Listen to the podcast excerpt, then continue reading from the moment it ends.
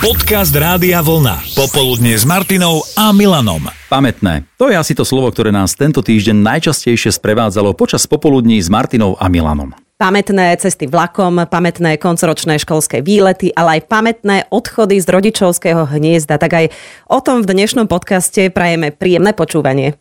A začneme tým, čo bolo najaktuálnejšie. Obnovením medzinárodného vlakového spojenia medzi Českom a Slovenskom. Zrazu máme k známym priateľom aj k rodine, ktorá žije na druhej strane rieky Morava o niečo bližšie a samozrejme aj oni k nám.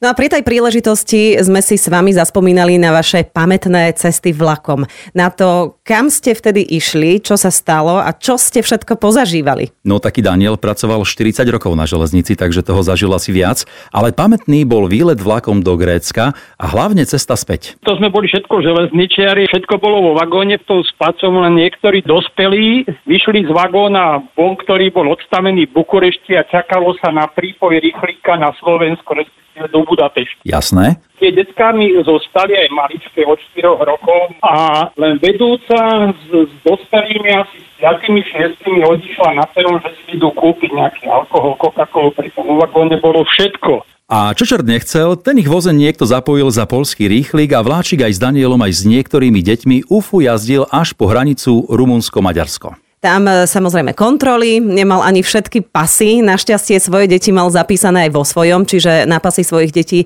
prepašovali iné a takto sa mu ich podarilo previesť až na Slovensko. Ja som keď deti zobral domov, boli štyri plus moje, no a varil som im celú nedelu, to bola sobota, nedelu som im varil párky. Toto veľmi dobre skončilo. Deti mali z toho radosť, čakali 24 hodín rodičov aj spali u mňa. U Daniela Pačeráka, ale urobila si najlepšie, čo mohol v danej situácii. Pamätnú cestu vlákom však zažila aj Katka. Vracala som sa s ICčkom zo svadby kamaráta z Brúcov do Frankfurtu. Na ponáročnej oslave som si nedel ráno po obede zarezervovala kúpečko, aby som si pospala. No, pri nástupe som si všimla, že teda je nedela a vlak je brutálne plný. Proste vošla som do vlaku a na mojom mieste sedeli repery. Uh-huh. A mi hovoria, že tak teda bude to veľmi hlučné. No dobre, čo už nemám na výber, tak som sa ich opýtala, že či keď bude druhá party, tak či ma teda niečím pohostia a čo, čo je teda aj na pitie a tak ďalej. Takže um, bol, bol to neskutočný zážitok, pretože som nevedela, že oni sú v podstate známi, alebo teda boli známi v 90. rokoch. Uh, jednalo sa o Rea Slingharda, alebo nejak tak to má také veľmi zaujímavé priezvisko. A oslavoval teda 18 svojho syna a išli teda vlakom mm-hmm. do, do Kolína. Takže celú cestu sa spievalo, narepovali mi pesničku a teda chceli, aby som proste išla s nimi. Ale uh-huh. ja už som to nedala. Už som bola tak strašne unavená. Počkaj, Katka, ja ťa teraz preruším, lebo ja chcem, aby sme to povedali, že ktorý rej to bol a to bol tento. No, no, no, Presne tak. to bol zo skupiny Too Unlimited. Áno, presne tak. Hovoria, ty ma nepoznáš? Vrem, že no nehnevaj sa. Že nie si Michael Jackson, že nie, že osobne nie. tak Takže... trošku urazil. Rayon má trošku svoje ego, ako, tak sme sa posmiali a bolo, bolo, to, bol to veselý zážitok, na ktorý ja teda ako nikdy nezabudnem. To boli teda pamätné cesty vlakom, ale ako sme naznačili na úvod podcastu, tohto pamätného bolo v priebehu týždňa viac a s poslucháčmi Rádia Vlna sme si zaspomínali aj na pamätné koncoročné školské výlety. Mm, jedným z opatrení, ktoré vyhlásila vláda, je totiž aj možnosť vrátiť všetky deti do škôl na ten posledný týždeň školského roka od 22. júna. A to nám samozrejme hneď evokovalo spomienky na koncoročné výlety. Dodo ich zažil veľa ako žiak, ale jeden z tých pamätnejších aj ako učiteľ na škole pre mimoriadne nadané deti a gymnáziu v Bratislave. Áno, e, bolo to s mojou poslednou triedou a som im naplánoval takú veľkú európsku trasu Dánsko, Švedsko, Norsko. Takže Škandinávia. Áno, áno. A čo všetko videli z takých tých úplne že najnajvecí? Fjordy alebo No videli Geranger, e, UNESCO Fjord a samozrejme hlavné mesta, ale boli sme napríklad pozrieť aj e, cestu trolov a podobné veci, takže videli aj mesta, aj prírodu, aj kultúru.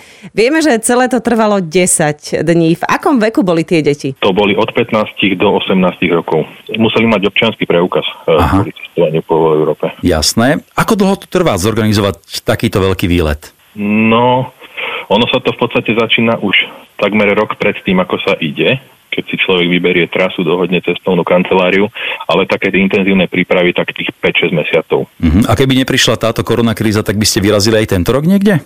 100%. U nás na škole sa to snažíme robiť tak, že tieto geografické exkurzie sa robia každý jeden rok. Tak to je na parádu zažiť taký koncoročný výlet. My sme ako deti vyrazili maximálne tak do Bratislavy, Maťa, nie?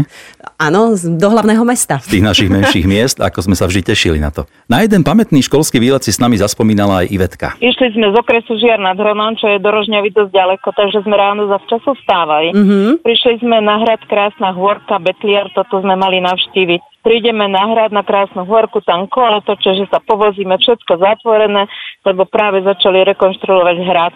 Vtedy neboli mobily, učiteľky to nevedeli zistiť, takže sme tam prišli zbytočne. Aj. Potom sme, išli, potom sme išli na hrad Betliar, tam nás našťastie pustili a stadiaľ sme išli, ja si už nepamätám na akú jaskyňu, lenže sme išli asi pol hodinu hore ku vchodu a keď sme tam prišli, bolo 4 hodiny aj 5 minút po obede a o 4. bol posledný vstup. Takže sme sa ani do jaskyne nedostali, no a nikde sme neboli, takže sme sa len odviezli autobusom a tak, tak sa na tom dodne smejem, že aký to bol dobrý výlet. Ale aspoň Dobre. ste sa ako deti ste sa povozili Áno, na autobuse. Áno, presne tak. Niektorí sa aj dobre vyvracali, lebo im bolo zle, lebo chleba s vajcom to bol povinný, povinný balík do autobusu, vieš, že niektorým z toho bolo zle, ako No. bola kedy. Kinedril sa mal brať. Ale ja som nevracala, som samom vzadu sedela, spievala. Ale Spomienky zostali a hlavne tie veselé. Uvidíme, či si učitelia a učiteľky trúfnú niekam zobrať tie deti aspoň v priebehu toho posledného týždňa, eh, kedy by sa už mohli vrátiť do škôl. Mhm. Viaceré. Nové uvoľňovanie opatrení v tomto trošku nahráva, zrušil sa zákaz konania školských hromadných podujatí, čiže v zásade, keď sa dodržia všetky odporúčané hygienické opatrenia, dalo by sa možno niečo urobiť s tým koncoročným školským výletom. Mm-hmm. Spýtali sme sa na to aj jedného z našich respondentov, učiteľa Doda. No, do zahraničia to nevidím veľmi rúžovo, pretože tam už len minimálne dopravu alebo nejakú cestovku, ktorá by to zakryla, to sa asi nebude dať vybaviť. Vidím to skôr na také jednodňové skôr exkurzie ako výlety, pretože aj s tým noclahom momentálne vybaviť takto narýchlo chatu pre možno ročník alebo triedu, to znamená 30 e, žiakov a viac, to nevidím veľmi rúžovo, keďže sa to všetko naraz urobilo. Mhm. No tak verme, že to vidia aspoň budúci rok zase niekam, či von alebo na Slovensku. 100% keď by neprišla druhá vlna, tak už teraz začneme uvažovať o tom, že kam by išli naši žiaci na budúci rok. Nezabúda sa ani na to, keď dieťa vyletí z hniezda, ako sa hovorí, aj keď to už väčšinou nie sú deti, čo opúšťajú rodičovský dom a osamostatnia sa. Ako, kedy a za akých okolností to bolo u vás? To sme tiež zisťovali s Milanom. No napríklad, keď sa to udeje na meniny vašej mamy, však Peťo. No ja som si to pôvodne ani neuvedomil, ale ono to tak potom vlastne vyšlo. Takže... Mamina je Zuzka, čiže 11. augusta 2003 hmm, a odchádzal si, hej? A odchádzal som presne tak. No. Maminka mala slzy v očiach, ja som si to vlastne neuvedomil, až potom neskôr, že to padlo na tej meniny. Ale na druhú stranu, aspoň si to pamätám až dodnes. A mohol si nám o tom povedať, jasné. A mohol som vám o tom povedať. 9 rokov si bol potom v Prahe a momentálne už opäť na Slovensku. Prečo? No, tak to nejak život priniesol. Hej, asi teda blízko maminy. Som blízko maminy, e, v tom istom meste, v svojom rodnom. No a e, vydávame sa často, takže som sa vrátil k rodine, dá sa tak povedať. Jasné, takže tie slzičky vtedy nemali zase až také opodstatnenie. Našťastie nie. No a iný Peťo mal niekoľko mamín, ktorým bolo za ním ľúto, pretože Peťo vyrastal v detskom domove, ale veľmi rád na to spomína. Boli to moje najkrajšie časy života. A tam si bol do svojej 18 predpokladám? Do 20 Do 20 mhm. No a e, ako to bolo celé pripravené? Ty už si to musel mať nejakým spôsobom nachystané, že kam pôjdeš, čo budeš robiť?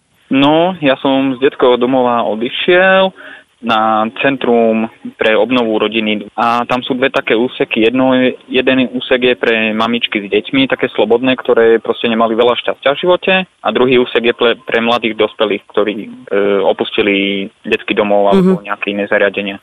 No a ako to vyzeralo, keď si teda odchádzal z toho detského domova v Nižnej Kamenici? Plakali asi aj pani vychovávateľky, asi aj ty? Keďže som sa nemohol stretnúť so všetkými, lebo len tie, ktoré boli na danej smene, tak s nimi som sa lúčil. A áno, plakal som aj ja, aj oni a ešte auto, ktoré ma bralo z detského domova, tak sme urobili takú okružnú cestu okolo dediny a tam boli aj ďalší kamaráti, tak som stiahol okienko na aute a im som zakýval a mal som slzy v očiach. Popoludne s Martinou a Milanom.